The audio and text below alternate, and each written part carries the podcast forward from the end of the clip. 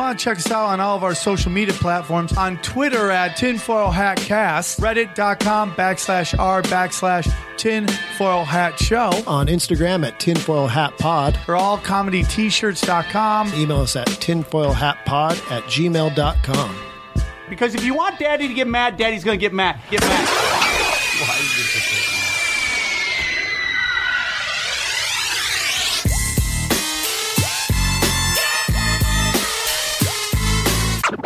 Here we go again. tinfoil hat. for the children. We teach the children. You know what I mean? You know what I mean? Yeah. And welcome to Tinfoil Hat, guys. Thank you guys for tuning in. What a wonderful week to be alive. It's an amazing time in the world of conspiracies.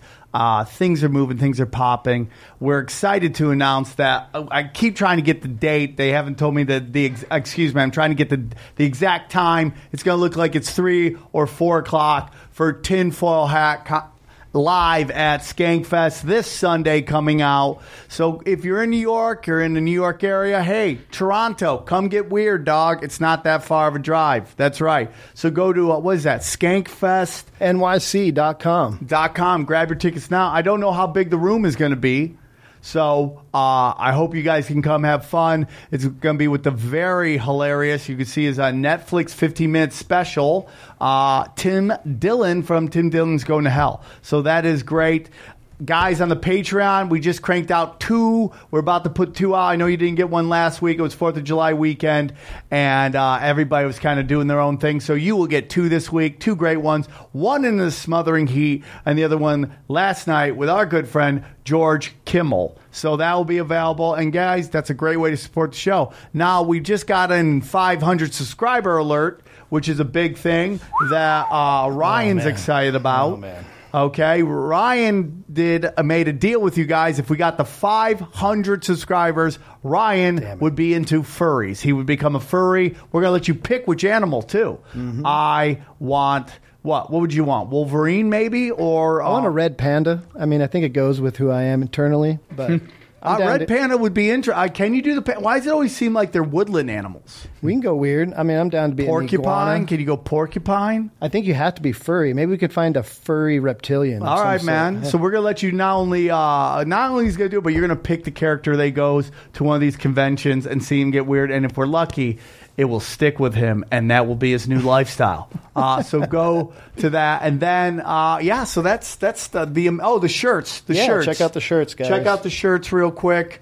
Uh, super excited. So many uh, tinfoil hat shirts. We got brand new ones coming out, and uh, it's a great way to support the show. Again, you know, without you guys, uh, we'd be nervous. Uh, obviously, the show is growing because yesterday Alex Jones uh, mentioned our tour. Uh, I was talking about Eddie Bravo. He's got a very successful tour, like the Tinfoil Hat comedy, you know. So uh, we're on the radar. So I want to welcome all the new NSA, CIA, and FBI agents who are now listening. Please subscribe. I know you're part of the system, but just give us five stars if you could on the internet. That would be nice of you. I know you're not all bad people. Some of you guys are good guys working for the Alliance. We love you. You black hats we're watching. Okay, you're watching us. We're watching you. Okay. Uh, joining us in studio. Uh, very excited to have him on the show. He is in a friend of mine for a very long time. It's a very interesting thing where sometimes you're you're you're interacting all the time, and then just life happens, and you go one way, I go one way, and through the magic of Facebook, we stay in touch. And uh, so uh, I don't know why I thought of you, but you had contacted me about something, and then I kind of started talking to him about his new what his new cool podcast, and it is uh, called Money and Fear, and it's on the News Bud website. I believe that's newsbud.com. And uh, I mean, dude, I you know you're constantly seeing independent news being demonized. And, and it's like the amount of work it takes to put out this information and to just want to BS people is unbelievable to me. It's like, what is the rational idea behind that? Why would they lie? Why would they work so hard? Look at this website, how hard they work on getting out the truth. These people on NewsBud are laying their lives on the line to get you the truth. So you should go and support them. So it's I'm proud to bring on my good friend from the again from the podcast Money and Fear on the News Bud Network. Please welcome my good friend Pi Pyan, Pi Ian. Pyan. Yep. Why did I fuck that up, dude? You should be happy, man. This should be your thing. You should imagine if you had a Tonight Show, it'd be like, ladies and gentlemen, B Rock Obama. I went to it and I'm like, say the name, and it just went. Not a Pyan, problem. how are you, buddy? I'm very good. I'm to quote my friend Gazal, who you know, I'm very Ringo right now. I'm just happy to be here. Oh, dude. So don't worry about butcher my name as much as you want. No, no, dude, and I sorry all about that. apologies Can we to edit Ray that out? You got it. You got there it. you go. Um, tell us a little bit more about your podcast, Yeah, real quick. so great to see you. By the way, first of all, this show kicks all variety of ass. Thank And, you, dude. Uh, I haven't seen you in years, but you look. What happened? Like, we were like- we I were just- ju- I was like, I hate this guy, and I want him dead. Yeah.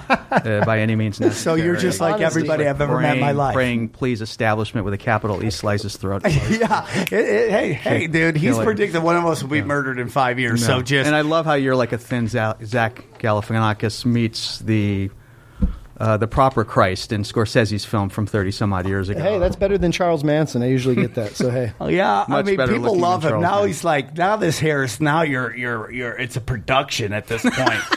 this isn't just like I woke up herbal essence shit. This Yeah. is like there's a makeup lady involved. Huge- He's worked on putting on the headphones. There may or may not be a hot oil treatment involved every now and then. Huge envy factor over your hairline, by the way. Hey, that just means It's you have more re- testosterone. Yeah, if I could come up with the means of actually implanting in the in the way to make it look like yours, I can retire. We'll be there with gene therapy in about 10 years. Everyone's going to have a lion's mane. You'll uh, see. Are they going to work on large penises? Like I, I got, I'm proud of my penis. Why would but- you have to worry? But I Not would that I like. kn- to, not I that mean, I I, would like to have a wrecker. no, no, they're going to decrease vagina size. The ratio Oh, so will poor still. ladies, they just mm-hmm. can't catch a break.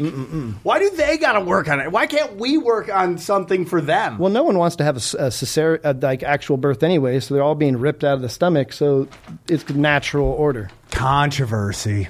Hey, I, guys, I'm a little jealous because I'm looking here at two gentlemen with glasses, Yes. and I've always wanted to have glasses, but I have hmm. like eagle eye vision. Grass is greener. So I've been every day. I've been going outside when the sun rises, and I've been staring at the sun What for are you five doing minutes. that for? You don't want I'm glasses. trying to increase the ability for me to have contact. I've worn Okay, glasses well- since the age of nine. I'd Really? rather- I'd rather be you. Bob Nickman had a great joke back in like 89, 90. He said, I take these off, I have trouble hearing.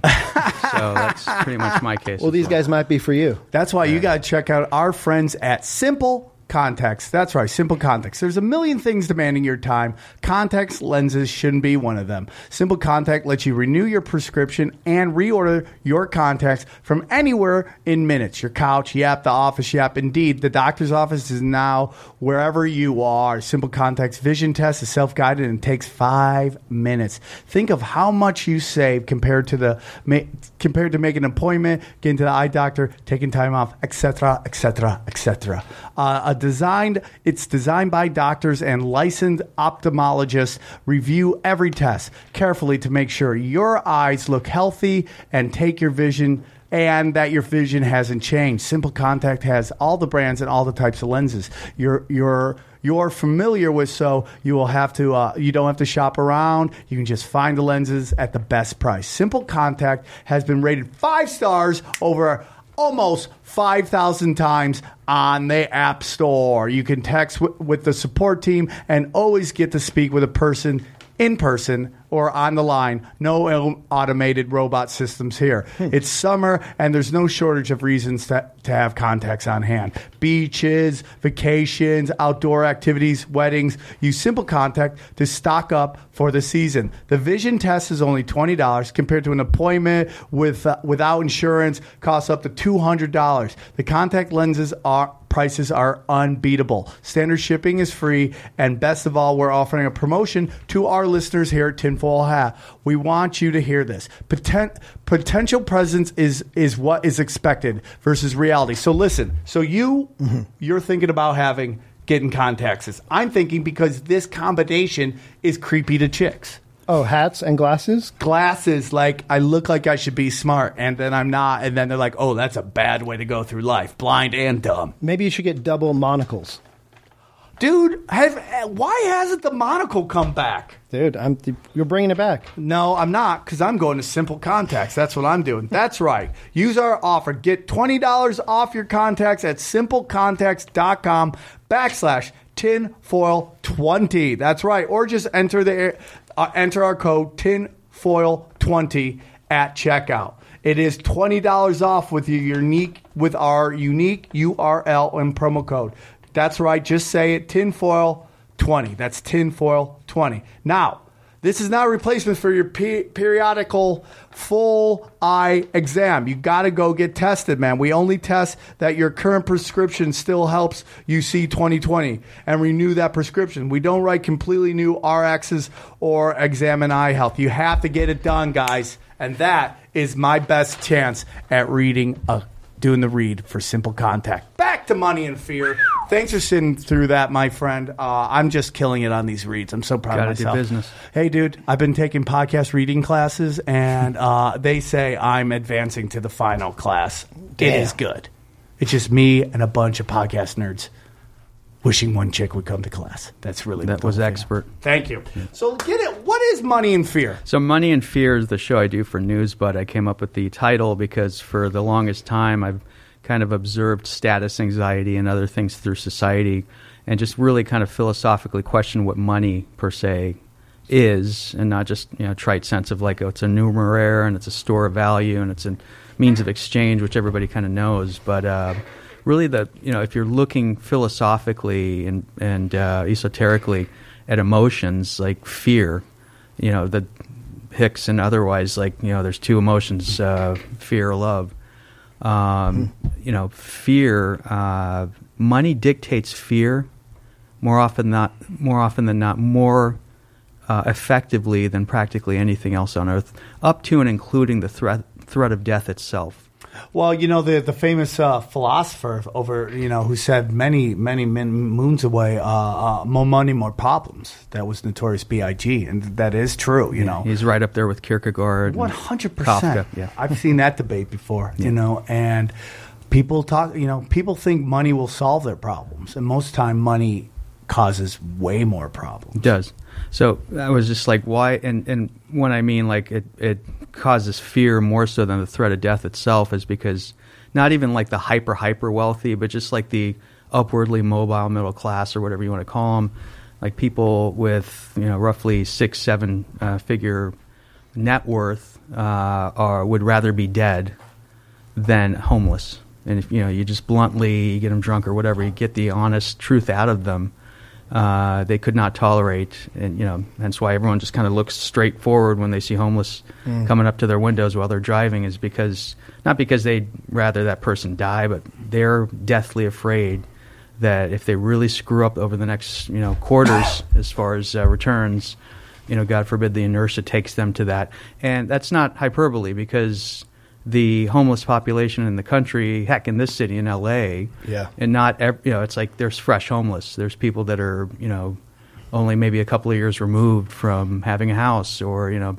They have multiple degrees uh, and a coffee bean a year and a half ago. I'm sitting there talking to a lady who, according to her, and again, I don't know her from Eve, but she claims to have grown up blocks down the street in Manhattan from David Rockefeller's uh, mega apartment and worked for Microsoft up in Redmond as a marketing executive uh, many moons ago. And so, without being rude, and this is just an exchange at a coffee bean, but I, I didn't want to ask like, how did you go from there to here? Like, you're literally homeless, like, pushing, you know, the conversation started because I held the door open for her, and she was kind, and I was, you know, just, but, um, but she was emblematic of, of just, and of what I'm kind of adding up on my own. So um, I've ranted, I've written independently on economics. Um, I I've jumped through all these hoops as an immigrant kid, you know, from a conservative family where families like study hard, you know, get the degrees, earn respect, and you'll be taken care of. And all of those rules are seemingly, most of them at least, are out the window because we're, you know, like uh, frogs in a in a pot of boiling water as far as like a very Stasi East European, uh, East German 50 years ago sense of denial. Everyone's just kind of walking around thinking things are cool. Yeah. With the government just literally tactically lying vis a vis the information that they Yeah, oh, provide. for sure, Which I know you guys have covered. This is a great show. You guys are you know, providing a mobile sense of kind of perennial knowledge and uh, uh, university on wheels, really, in a sense. Like people could, I would surmise that millennial or otherwise, kids could, you know, just go through the hundred plus episodes of what you guys have done and you know just start piecing things together in a fashion that would be a, uh, an ontological revolt against their quote unquote book knowledge or K through 12 and then even higher education. So Oh, on that sure, sense, dude. money and fear really came out of you know realizing that the numbers, for instance, that the government puts out on core economic fundamentals, you know, this might be just trite for listeners at this point, but it's just not reality. So the way, like for instance, unemployment, you know, unemployment is well north of twenty percent. If you're actually counting people with pulses, hmm. You but, know, but they say that it's down to four no, percent. for uh, for a, a myriad of from strategic Barack's nine percent. I mean, it's just- always been yeah. over. Look, Well, a lot how, of look how we killed off that almost depression uh, in 8 Mm-hmm. and we've managed to bring it down to 3.8 percent or whatever the prior month was. But that's only if you're counting people that are collecting unemployment Right. from the government, and thus if you're piecing it together, like you know most of your listeners and viewers do, and you're sitting there, oh yeah, it's not in the government's incentive system to tell the truth about unemployment or the real inflation rate. You know, they take fuel and food out. It's like what most people are uh, reliant upon. They take those tactically out, uh, as well as like insurance and education costs and uh, rent. I mean, things where people are just like, that's why the homeless population has grown, is because you can't afford anything. Uh, and wage growth hasn't gone anywhere uh, for too many moons.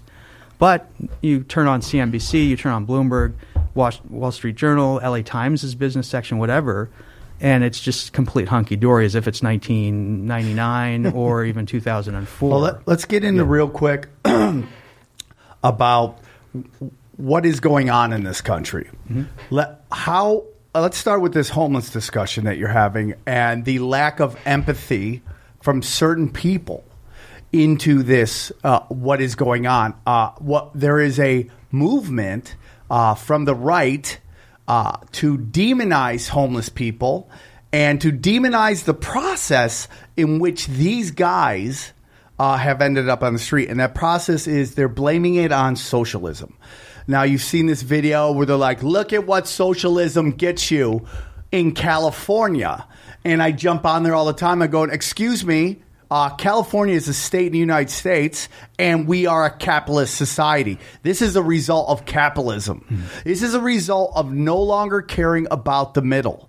And the middle is now gone, and now it's become this there's no safety net at all. It is the, the, the grabbing of this incredible amount of greed that is out there in, in terms of money that will never be spent in a million years to that it, it's just never enough They say that the the percentage from 2016 to 2017 was one percent of the American population became homeless.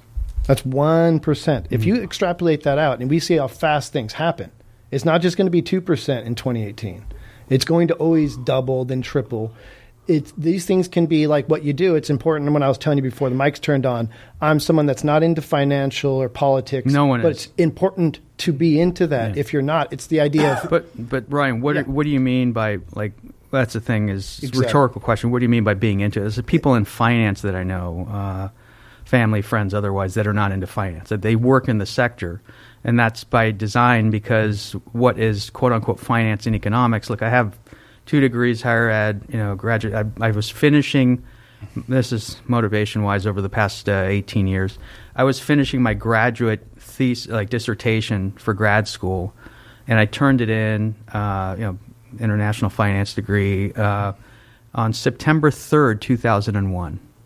Okay, so like a little over a week after that, and I'm I'm just kind of enjoying the next two weeks after that uh, in England. You know, before I started head, uh, planning to head back, and then 9/11 happens, and then really just kind of shoulder rolling from there. I'm just like, what the hell? Like all this formal education that I had had up until 30 either you know K through 12, college, grad school, working in between college and grad school, is just like been gradually chipped away as intuition grew over wow lies and a lot of them and tactically deployed.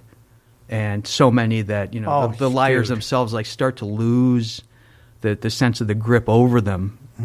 And so, yeah, 500 books later, not kidding, uh, from graduate school's end in 2001, and not for not you're not supposed to read, you know, Quigley and Sutton. And uh, yeah, C. Wright Mills might have been uh, out there, uh, the power elite when you were in high school or whatnot, but reading it critically vis-a-vis you know shows like yours or other guidance online or mentors who like pull you aside and they're like, well, this is what it really means. That's what I was getting to. It's with so- esoteric and Gnostic, you know, the stuff that you guys had talked about. It's like roundabout way of saying like if you're just going to take finance, you know, economics is not a science. Like you know, physics force mm-hmm. equals mass times acceleration. That's science.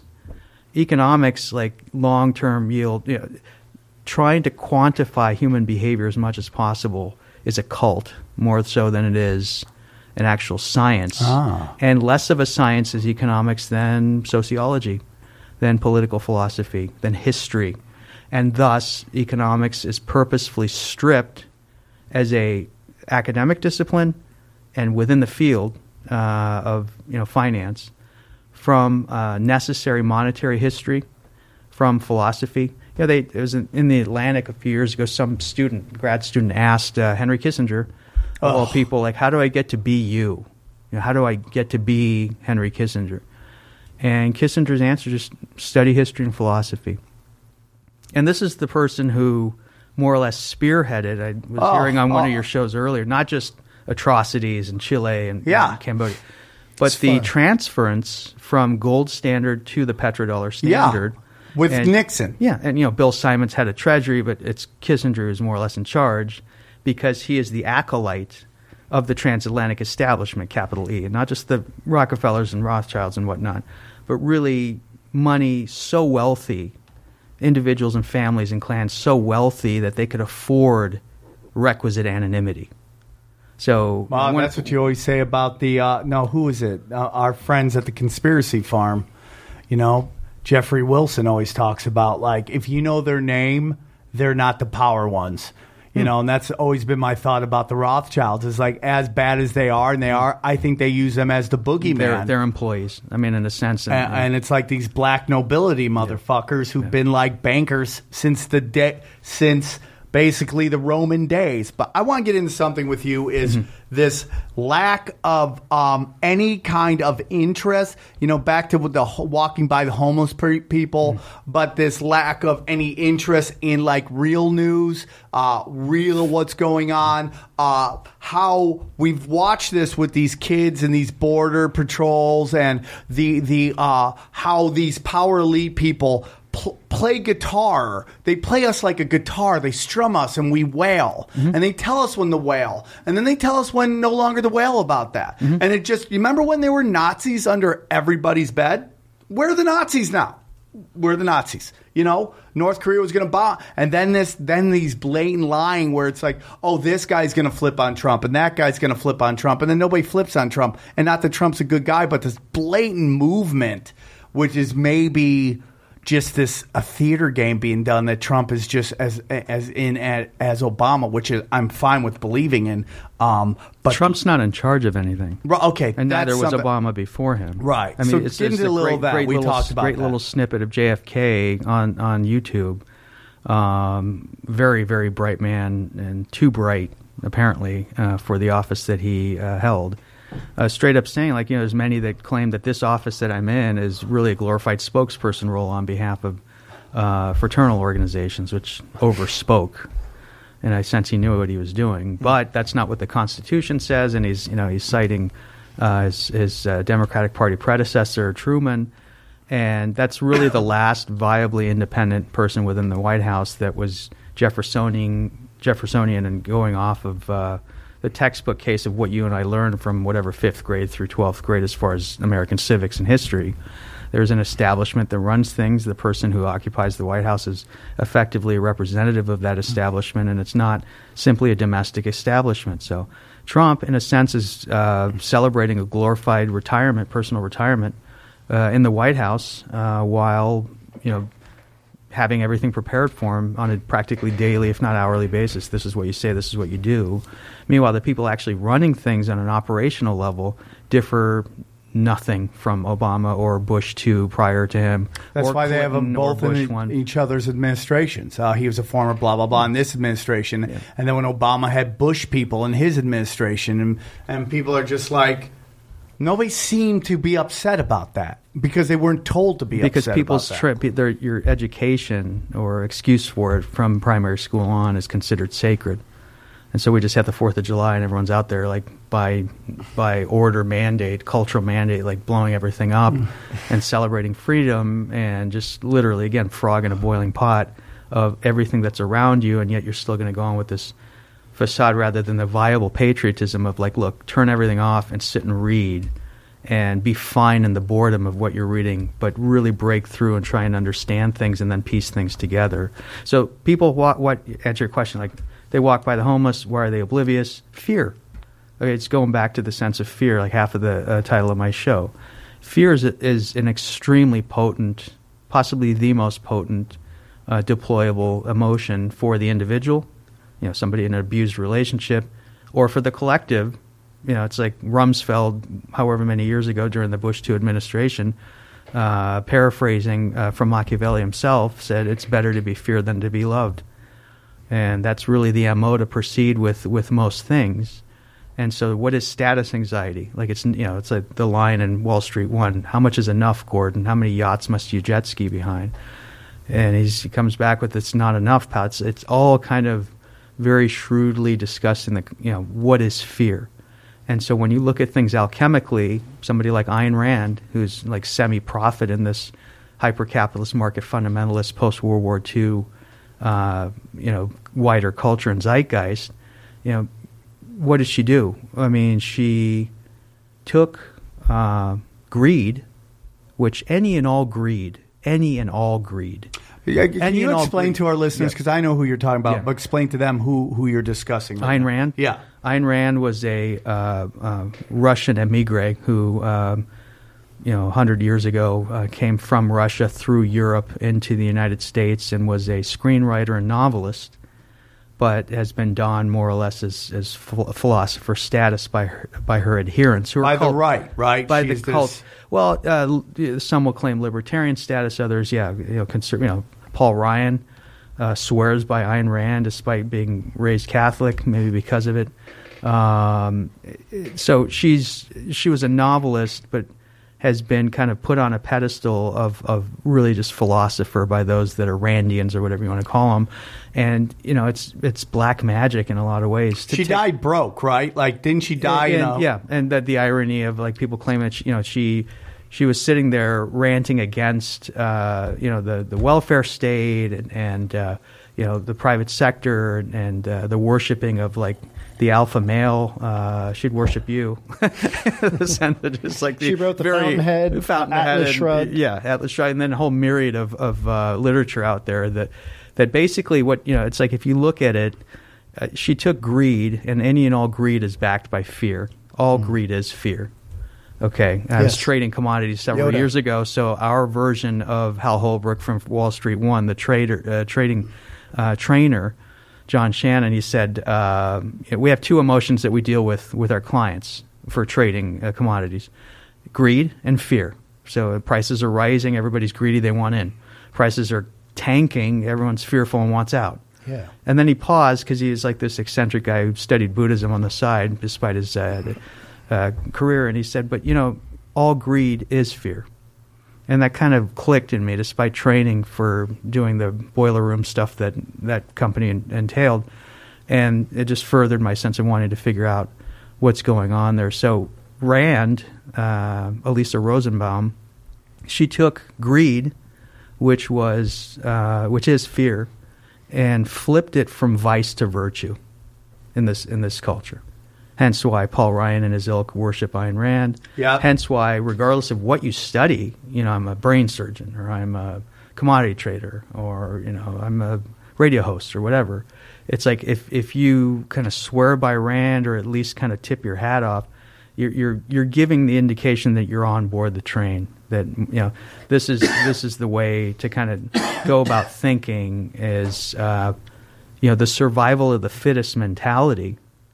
You know this kind of neo Darwinian sense of uh, you're either making it or you're not, without any sense of ceiling to it. So it's never enough. Hence, never enough. So you know you you have uh, a thirty million dollar house on the cliffs in Laguna Beach or Mm-hmm. Ma- Malibu or whatnot, and yet you still have what's his face uh, across the lagoon or across the cliff, who's doing an add-on. The hell's going on there? Yeah. Or just like micro, you know, it's like I have the Benz and I like it, but how did this dude have? What's he doing that he's got two Teslas now? It's not enough to just have the S. Now he's got the state.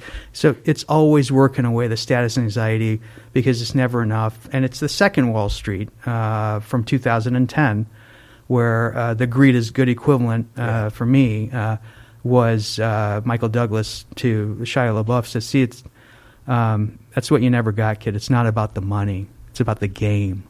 The game between people, and that's all it is. Dude, we did a podcast on that. Remember? It's like you find success when you figure out the game, the game that's being played, the game between men and women. When the guy figures out what women like, he figures out the game, and he and he gets the women.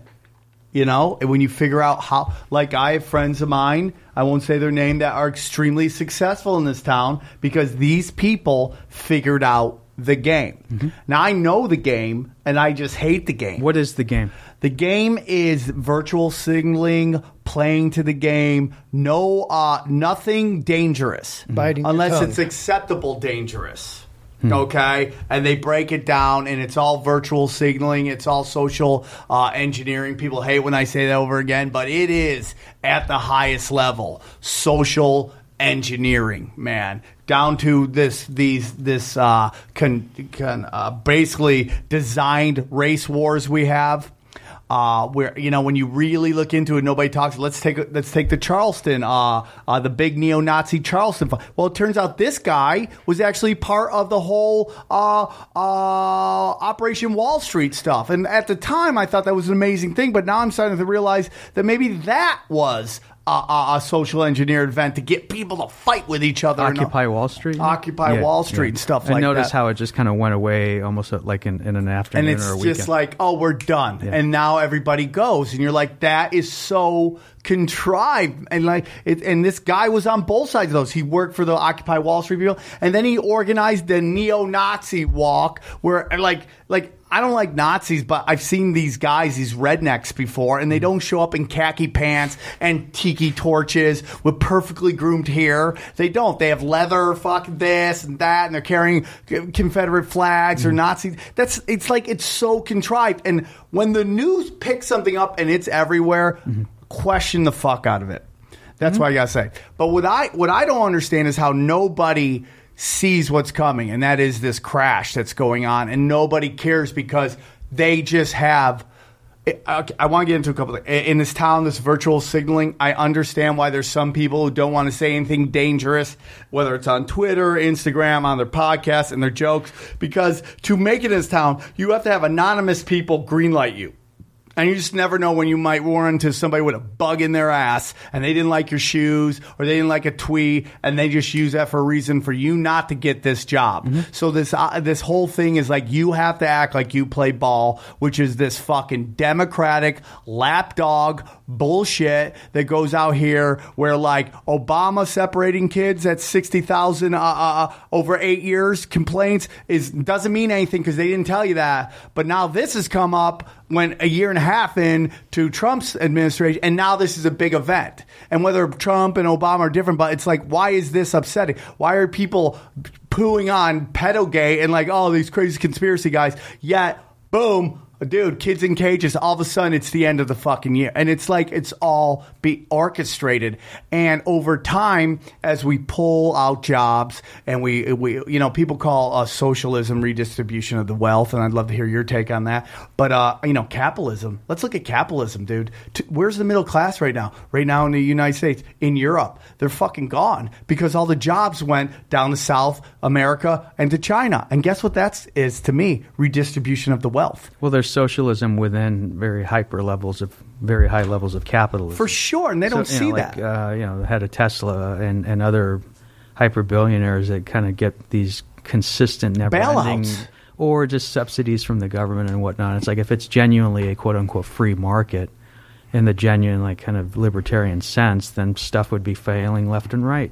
The other thing is- that I've noticed, and it's not it's less and less controversial of a claim is markets are rigged. I mean, that's not For that's sure. not tinfoil hat. It's like it's everything from okay, so 08 we never formally we've never fully recovered from the 2008 financial crisis, neither by the measurements that I mentioned earlier as far as unemployment and inflation, the metrics, you know, participation rate, no wage growth and whatnot, but um, just you know the wider sense of pr- production. It's not pre 08. It's not, you know, pre, you know, dot com bubble bursting, which some argue that's really when the kickoff happened, was when, you know, 2000, 2001, the dot com bursting happened. So it's, it's, um what was I saying? Uh, you know, it's a perception issue. And we never, we never fully got out of the 08 crisis. And yet everything is sold as if it's perennial prosperity because so much relies upon our dollar as the global reserve currency, our bonds as the core, you know, thing to hold uh, as far as investments overseas. Um, and so the facade must be maintained at all times, regardless of the reality.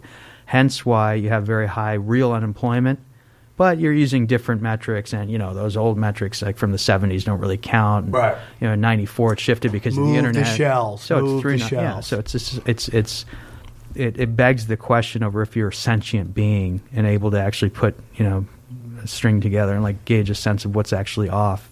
But because of the fear, you know, it's like I was working at a real estate investment trust 2004 through 2006, and I'm reading contrarian authors Richard Duncan, James Turk, uh, R- Robert Prechter, these guys writing books about the fundamentals of the economy just being tweaked. The economy is just this is a make sh- make real. Uh, this isn't. This is make believe. This is make believe. And I'm, you know, I'm in corporate, so I purposely wore this novice shirt today as a, You look great, dude. Blue's of my, favorite color. Instead of my uh, minor threat T-shirt, I wore this just to kind of make make the point. But I'm, you know, I'm kind of being semi. You look more professional. Thank you, sir. Yeah, I like it's it. out of respect to you, Yeah. gentlemen.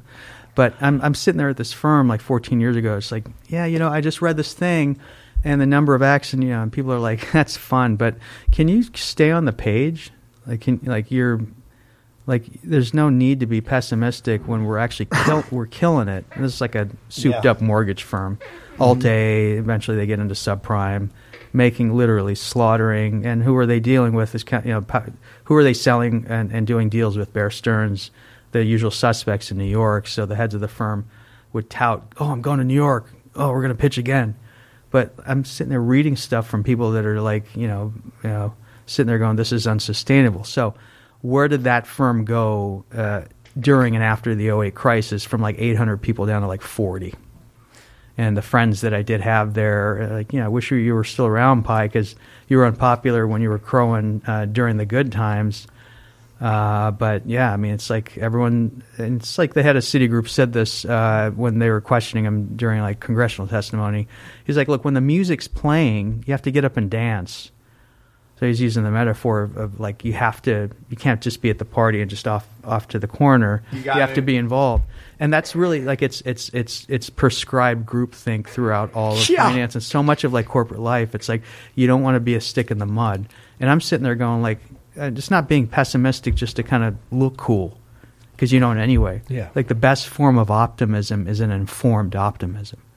So it's like if, if you're going to just drive to drive without a map, you'd be optimistic that you'll get to your destination where you're going to fall, you know, go off a bridge. It's like if you, if you have to have a sense of direction, you have to go off of history, recent history, not ancient history, to get a sense of where things potentially may go. So to answer your question, you know, when is the crash? You know, if I if I could claim like I wrote a 47 piece uh, thing in mid 2007 saying things look fairly imminent, and I gave it to the firm that I worked for after the real estate investment trust. It was in the sustainability sector, a very bright head of uh, the firm, had two PhDs, and nonetheless came into the room one day. He's like, "Thanks for this uh, deliverable, Pi. So wait, the economy's going to tank, but our green sector is just going to keep rising, right?" And I, he's wanting me to finish Yeah. the sentence. He's Yeah. like, "It's the same motive. It's a Yeah. very, very bright man, Right. PhDs, Harvey Mudd, and whatnot." But nonetheless, he's like, you know, Trying to find a uh, green light. I want to be able to sleep at night. Yeah. So I don't want this pessimism that you just dished out to Yeah. senior management to be. So they ended up getting sold, and and it's people like there's there's a sense of like there's a prescribed sense of optimism Yeah. that is detached from critical inquiry, which begs the question over what the point of any education on a on a formal sense is. If it's suppressing your intuition, the kid who's playing as a toddler in the grass and just discovering what grass is and, and just shapes and how that's beaten out of you in order to be able to be able to conform to a sense of how to get ahead, how to how to survive, and that that formula is less and less sustainable, just by nature of like look around you. I mean, look, you cannot ignore like just one afternoon news piece, local news. Okay, and any local, you could be in Pittsburgh listening to this. Your local news is going to yeah, Shout the- out Pittsburgh. the- shout out to Pittsburgh. Uh, but you know, it's like okay, the unemployment rate, another fantastic set of numbers coming in from the Fed and the Bureau of Labor Statistics, and we'll go to that with our you know right afterwards, like the number of homeless in the city. Skyrocket. Just L.A. local news is just literally like it's literally that news fall or just on NPR, which is just atrocious excuse. Yeah, for- nobody wants to believe that either. it's like no one. It's like why wouldn't you think? Like why are there so many homeless? So, where you guys were talking about earlier, like the assignment is that these are lazy people. Yep, because drug it ha- addicts. it has to fit into that Randian sense of you know you have to work your tail off to be successful, and there's a survival of the fittest law, so that you know if if you're not going to cut it, then you know you're you're basically dirt. yeah. And so that's you know yeah. Well, I think it's fascinating. Alexander Hamilton called uh, it's the grand experiment, America, and I'm just wondering. We've seen the collapse. We've seen a, a crash, if you will, in the 20s.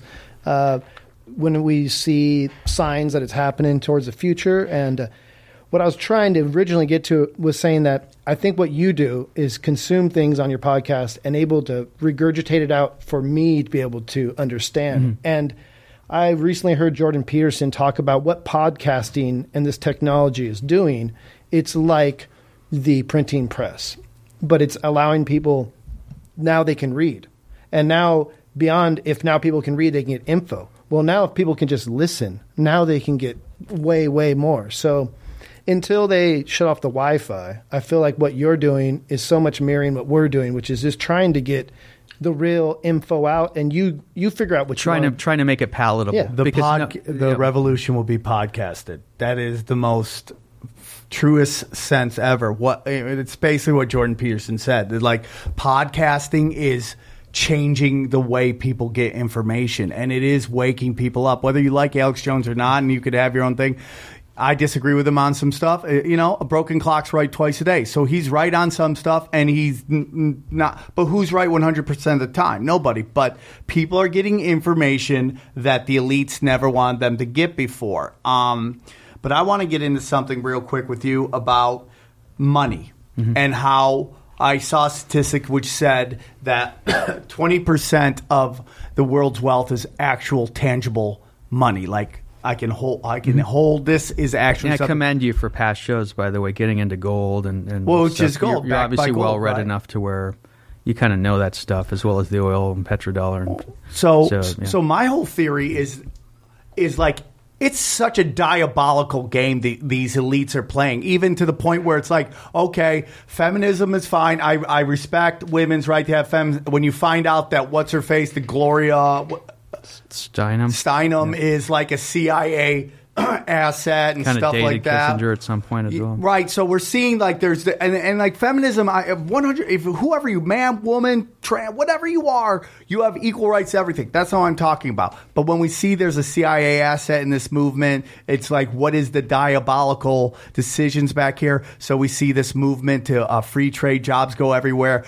Both families, parents have to work. It's like you are spread out. Have get married, have kids, have kids. Everybody's got a job. Now you don't have time to do the Mm-hmm. investigating, and I have to turn on this hour to find out what's going on. in my- literally weekly to me by friends that I grew up with that are middle aged. Like, Pi, this is great. You're look, I'm busy enough, Pi, with just you know painting the picket fences in the morning, my kids' karate class. Hell, looking over my back at work because everyone's a dick. Yeah. yeah. That's my that's the extent of my politics. How am I gonna how am I gonna then sweat about what's happening in Yemen? or if the Fed is, or, or if the Fed is lying. It's everyone's so tightly wound. It's done on purpose. And just like I just want to hold on to what I have. Yep. That I, I, I literally cannot afford the energy to get into the esoterica of why finance is taught as a liar. That why you know I, I can't even deal with it. I'm sure there's people out there on the fringe, but I just kind of want to go along to get along. Yeah. When I And ask that's- people if you're religious and they say no, I'm like, okay, so you you, you have a bank, right? I'm like, you know, the word money comes from like, what is that, moneta, which is Latin for uh, means mint. It goes back to Juno, the goddess. So you're worshiping a god. That's uh, literally the term money. And like you say, we're either in fear of our gods or we're in love with them. And when you're Mr. Wall Street and you're rocking the suit, you're in love with it. But when you're Mr. Skid Row, you know, your God is consuming you, like the way in the Hindu culture, all, into the mouth of Kali, all things I must saw go. a homeless guy on Santa Monica Boulevard with a sign that made me triple take and almost hit the car in front of me. And his sign, you know, typical kind of homeless guy sign, he said, "quote uh, Homeless is a spiritual journey."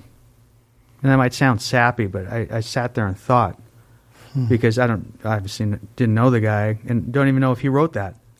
But it's in the sense of like, you know, I don't have to try as hard as the guy in the tower who you know I'm in front of in front of the tower of panhandling, but the dudes that are like you know trying to jockey for position, Yep. they have different. I'm not advising that people go homeless, Right. But there is there's a the- uh, off the grid type he's sense. he's divorced from the sense of fear. yeah. And so I I can't claim that I'll know like oh the correction that you're talking about the crash that's Mm-hmm. like in six weeks six and a half weeks. There's no way. yeah. The But- crash will happen when they want to happen. And, I- that, that's you know you're. Let me just ask you this it. question. Yeah. So, 20% of the actual wealth in the world Yeah.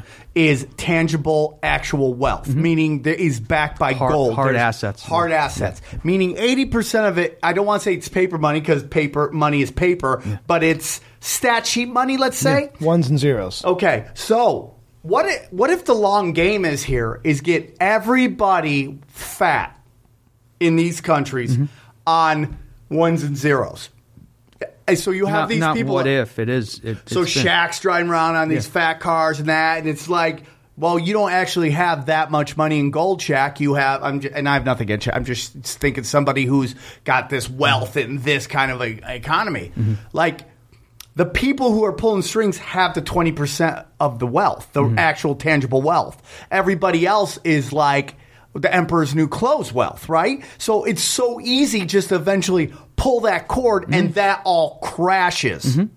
And that's what it does. So that what happens is the 20%, they pull their money out. Done purposefully. Very famous. How did the Rothschilds make their money? Lied about the bonds in uh, England. That England lost the war. Everybody sells. They still have their cash. They buy all the bonds. Now they own England. and you know there's t- technical terms, front running, and are various terms that are taught when you're studying, when you're taking your exams for the licensing to go sell stocks or to, to investment banking or whatever. You know that piece of history you're you're told not to do, and yet when you look at monetary history, it's like okay, these are the rules, and this is how I got through the hoop of getting my licenses to actually trade. But then on a different level, it's like those are the rules that are given for knowing how to go around them. And everybody else is a quote unquote muppet. You know, it's like the City of London finance reference to just like the the unwashed masses that are just clueless and are there by necessity for us to be able to pillage. So yes, hard assets, gold has always been money, and it always will be. You know, J.P. Morgan himself uh, said, you know, uh, mo- gold is money, money is gold, and all else is credit. And thus, you see why we went off the gold standard in 71 is because it was an effective default uh, on the part of the U.S. government in the Bretton Woods arrangement. Like, you could exchange paper money for gold post World War II until you couldn't, until the French like, de Gaulle's like, where's our gold? Oh, you know, we need Vietnam to, to actually be a success and uh, you know the social programs that uh, President Johnson's put forward, they're going to require much more money, quote unquote, than there is physical gold. And so, yeah, we're going to close that gold window because it's our way or the highway. N- Literally, it's our way or the Soviet way. uh, France and England and Germany and Switzerland and everybody else. So, and then you know, not coincidentally, arranging for the petrodollar arrangement a couple of years later, as you had you know astutely pointed out in an earlier show, it's like when you have that commodity, which is not as limited as physical gold is, Right. and and then even then some like you know the the, the bits and bytes the zeros and ones even that hasn't been enough you know since 71 as far as printing money because at this point you see a graduation into the fintech horizon involving bitcoin cryptocurrencies and the means of just literally conjuring not just you know paper money out of thin air but defining money however you will with the libertarian uh, you know sa- uh, uh, dressing on it namely that it's actually this is very true Dude, I love we're- this. we're, we're divorcing from the central banking mechanisms of the world vis-a-vis this this you know blockchain uh, and and these uh, the, the the means of money that is uh, So you you're know, pro Bitcoin. no, I'm very critical. Yeah, I am I'm very cri- because, like, look, it, it, is it a coincidence? First of all, in esoteric, there is no such thing as a coincidence, as any kind of Yes. kabbalistic metaphysician will will uh, mention to you. That's And so, uh, you know, great. and yet, when did Bitcoin come about, or when did it go public, or when when did it Who made it? seep into Nobody knows. consciousness? 2009, right in the dead set middle of the f- financial crisis.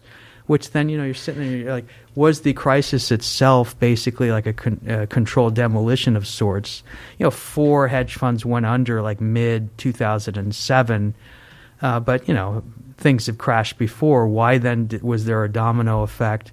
Bear Stearns, that you know when you know was absorbed through the 08 crisis, their stock went from like 80 bucks a share to like two bucks a share in like a weekend. Is that supply and demand, or is that a bunch of guys sitting there with like a joystick or, or, or uh, pressing a bunch of keys? dude. It's all fake. It's the long it's, game. you know, there was like a culling sense, uh, you know, consolidation and, uh, you know, a controlled demolition to basically cull a series of banks for a whole variety of purposes. Disclosure, uh, um, you know, Lehman Brothers didn't participate in the long-term capital management bailout of 10 years earlier, and hence this fraternity, you know, did the equivalent of the soap party uh, on Vincent D'Onofrio and, and Full Metal Jacket, like hitting him with soap. Yeah. Like Lehman was the soap equivalent, or the, or the uh, Gomer, uh, Gomer Pyle Yeah. equivalent. With it's like that guy's got to go, and uh, so They they sacrificed They him, take right? Lehman out, Yeah. and uh, you know, and it's like so. It was a sense of was that accidental that the 08 crisis came about? Not necessarily. Will the next, you know, the, the second leg dropping to the 08 crisis? Will that necessarily be uh, accidental? These people think long term. Yeah, dude. You can't have a dollar like you know 1913 Federal Reserve. You take over the means of just what money even means, but you know that this this currency that you're operating with at some point is going to become like this dirty used dish rag, Well, I'm- and you're going to have to replace it with something else. So I doubt that the introduction of cryptocurrencies in general, let alone Bitcoin, is kind of the flagship to kind of you know test it. And they pump the price from yeah, like yeah. 800 and then they knock it down. Nobody knows. Nine Real quick. bucks up to twenty grand. That's not supply and demand either. They're pumping it If in it- order to draw attention and in order to get speculators to be aware of it. If you put the dollar on oil, there's unlimited amount of oil. You can print unlimited amount of funny money. So don't think of the US dollar, let's say, as an actual dollar. Let's think about it as monopoly money, mm-hmm. right? So now you're going around the world and you're bribing everybody in, with this monopoly money. Mm-hmm. You are literally making fake money and bribing them mm-hmm. to pass these laws. It's a confidence trick because what are you going to do? The dollar is the core means of exchange for now. Oh, So yeah, I'm for take sure. These, take these suitcases full of cash, Yeah, and live it's fake comfortably. money. Everyone's got a price, Yeah. And what's yours? You know, it's like They bought everything and they changed the rules of how we operate with each other based on fake money that they made up out of nowhere. But what is money? What is it? Meaning, what does it dictate within you? It controls fear better than the threat of death itself. right. Not for everyone, you know, but certain people have a certain code of faith and honor and, and uh, epistemology. But otherwise, everyone's concerned about not having en- enough. Some having too much. What do I do with it? How do I tactically deploy it to be to be playing my game? You know, Gates all of a sudden this like philanthropist, you know, giving away his billions because he's part of a game at a different level than the schmo than the schmo living down the street from you. Yeah. So it's it's how are they able to do that? And what are the stakes now where potentially the Far East is trying to strip the monopoly basis of pricing, trading, and rece- recycling of of uh, of money with regard to oil pricing and trading, trying to trying to take that crown away from the dollar for, with the petro yuan or And the then China's ruble. doing that as well. They're trying. Yeah, it's it, like it all this, comes uh, back to nerds. I mean, when we really think about it, I mean that in the nicest way. The reason we're on oil and petrodollars because we need to make tiny little explosions so we move our engines. We have the ability to have cold fusion, mm-hmm. so we could have free energy. We then now remove the Who's, ability who's we? Humanity. Mm-hmm. All of humanity should have free energy by 20 friggin' 19, 2020. We have those technologies. We even have like air compressed engines that can operate a vehicle and it has zero emissions. So we have green technologies, but none of these things are going to be employed because the end all is for us to be enslaved globally. Like we always talk about a one world order. And when I talk when I think about Bitcoin, is this the is this the one world currency? Is this the one world It's it's, that it's we've like been- a floater balloon towards it.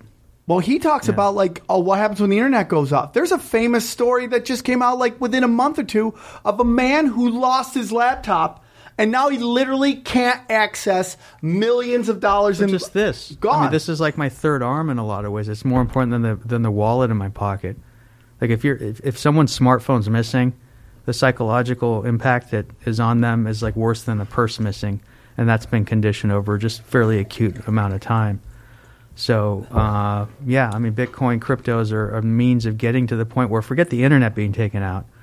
It's a if you're misbehaving enough, Mister Sam Tripoli, yeah. then uh, your economic existence will be turned off Yep. because whatever 10 15 years from now whether you're chipped or otherwise it's you know your your means of consumption is tied to bits and bytes or zeros and what ones somewhere um, you know so you see China already experimenting on the state level with yeah. with with tracking you know uh, their their populace and track and, and and people having like ratings for their behavior or whatnot and Yeah. it's like that's I mean, it's it's getting to the and, and so what is money?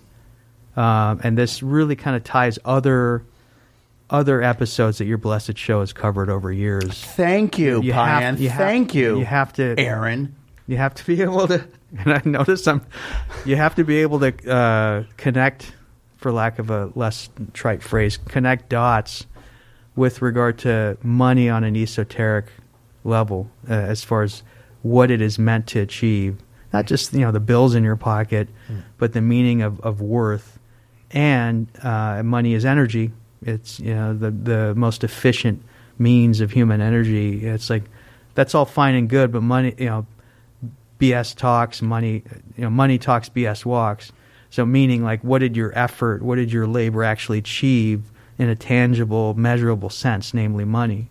And so the more trackable the money gets, namely digital, crypto, and then you know, uh, the more you can be Oh yeah. tracked. They'll be And- like, this guy's spending way too much money on Pornhub premium content. Whatever. You know? I, I wonder how many conversations the dollar bill itself has sprung with conspiracy theorists being super stoned and just being like, "Hey, man, you see this little thing? It's a spider. No, it's an owl." And then next thing you know, it's like, "Why is this dollar bill not changed? Yeah. Who created it? Yeah. Who's Nicholas Roerich? Why is the Federal Reserve this?" And it, like you say, it's a starting point for people that don't wear tinfoil hats to understand that somewhere deep inside, money. the whole It's a long game. I. I love your ga- uh, your show and Thank you, and and the, t- the title of the show and everything. But tinfoil hat, and I know it's tongue in cheek, but conspiracy theory. I don't need to tell you guys is a deployed phrase from government intelligence. JFK.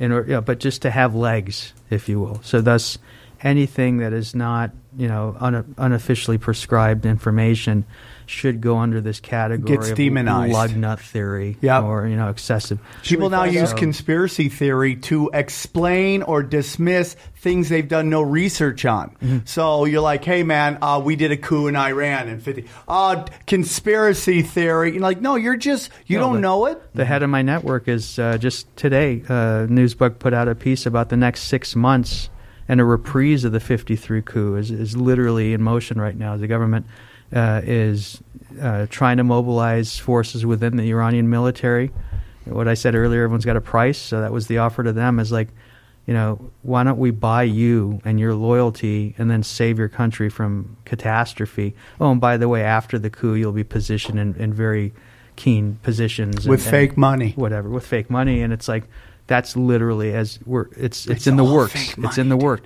Two years ago, they tried it with Turkey, didn't necessarily go as planned. Right now, they're in the process of literally planning it over the next half year with Iran.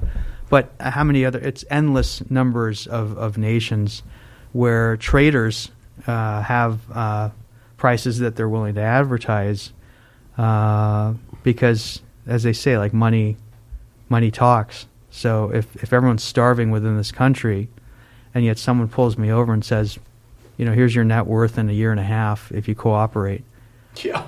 Then it's you know I got kids that are starving or whatever. It's like so it dictates human behavior uh, vis-a-vis fear better than most things. I want to get into something real quick with you because it's always this theory I have. Now, when a country goes socialist, with the exception of England, because I think England and the United States, we've had podcasts before where we talked about lost tribes of Israel, lost tribes of Israel versus pagans, and we kind of see that starting to play out right now with Germany sending or supposedly sending money. We don't know if it's real or not. Six hundred million or six hundred billion dollars to uh, Iran, and you know the whole. The, that's what's going to be lost tribes versus the pagans. But mostly when we see socialist countries uh, start to fall.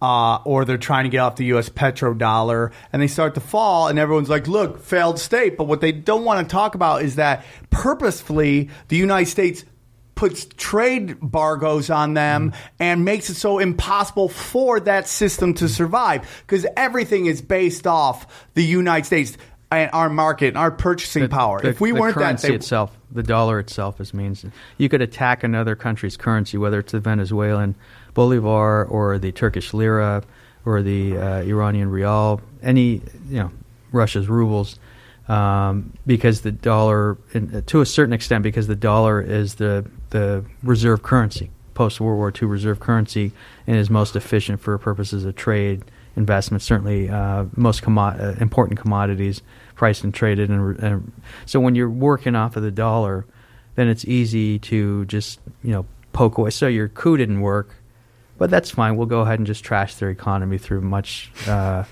very tacit means, and hence you see like Turkey's currency like start to tweak, and like you know people internal to Turkey, it's like uh, there's no plausible reason why this should be happening. Of course, it's because the money system is tighter, more digital, more centralized, and certainly not any kind of free market scenario. So that's all for uh, outside consumption, for motivation purposes, uh, free market capitalism, market fundamentalism.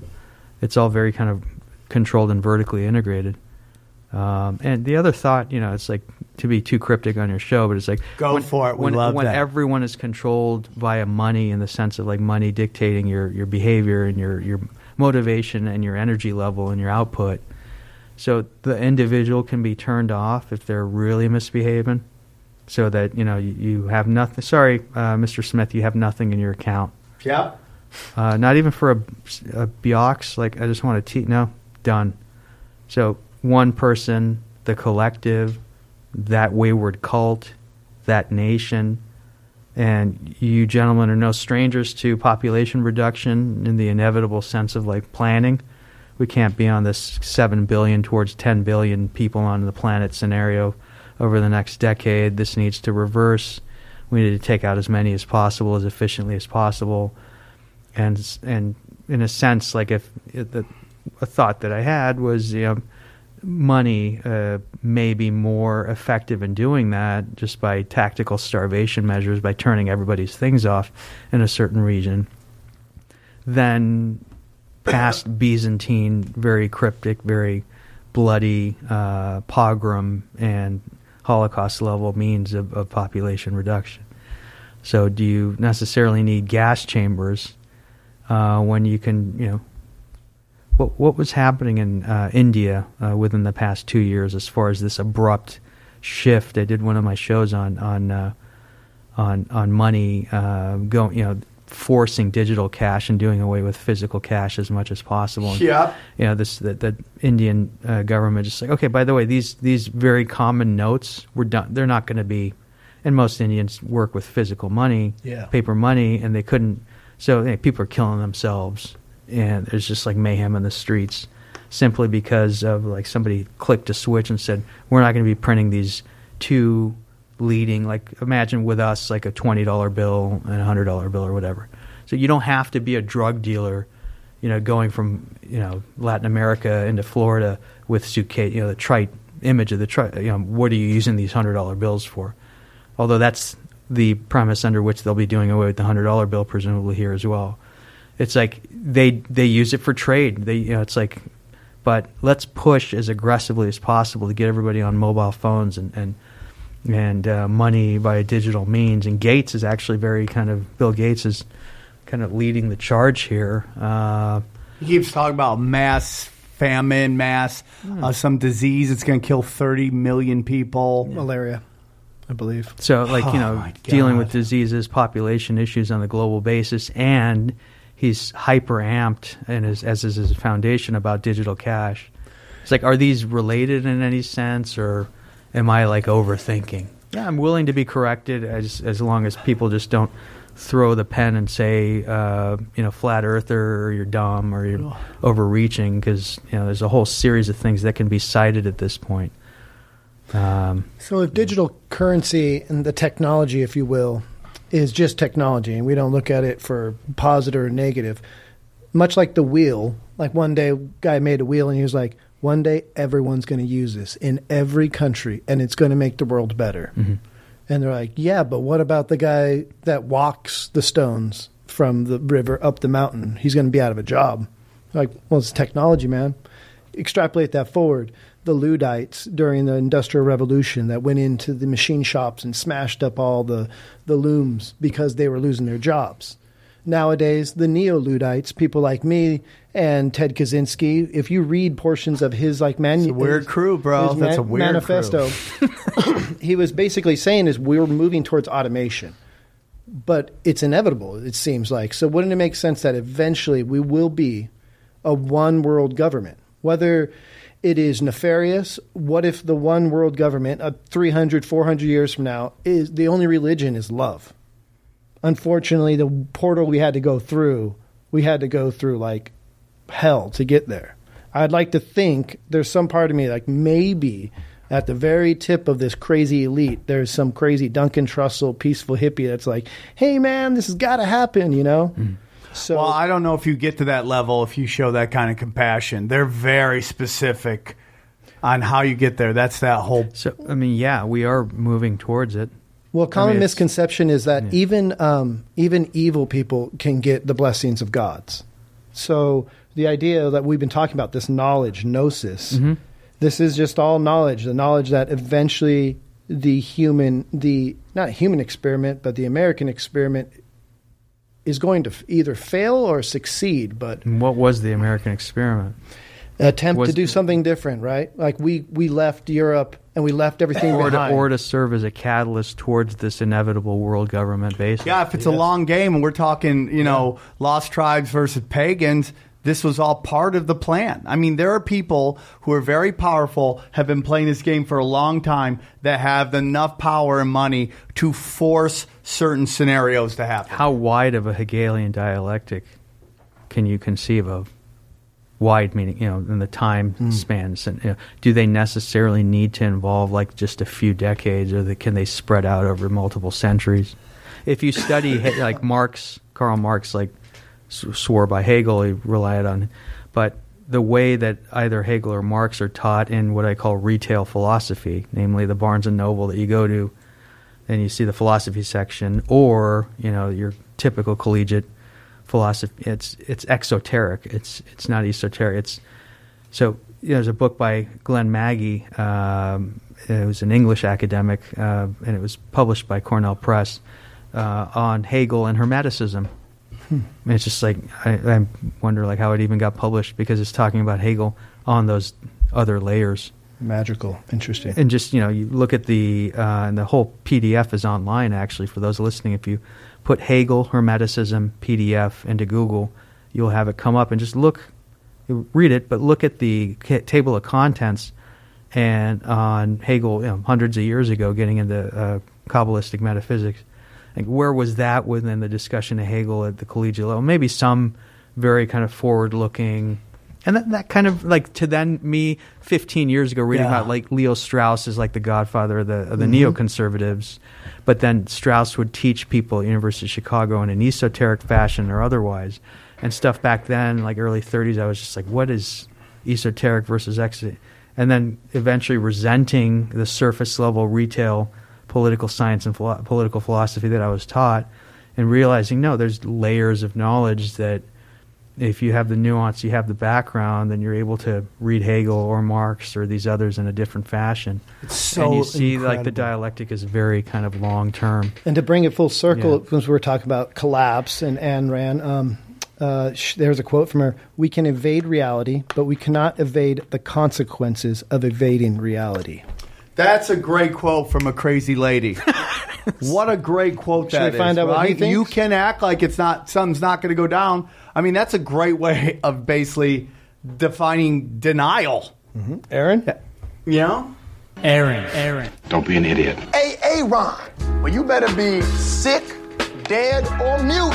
Hey, Aaron. You done messed up, hey, Aaron. You filthy animal. Aaron, thoughts? Well, this this has been incredibly fascinating. Um, I do worry about the financial markets and stuff like that. I mean, ever since 2008, they've been saying, you know, the economy's going up and up and up, but you know, wages and all that shit hasn't, despite the cost of living rises. So it is very interesting and crazy and scary. You worried about your children's future? Of course, He doesn't. I worry He's about my trying. own. He's trying so hard to get that lady to put out a kid. Well, He's trying. we're working on it. Send- I think you should let us watch and maybe give some tips It on could. how to make it happen. It couldn't hurt. Figure where were you uh, 11 years ago, Aaron? Uh, 07, 08, and if you had to do it again, uh, what would you do differently from then?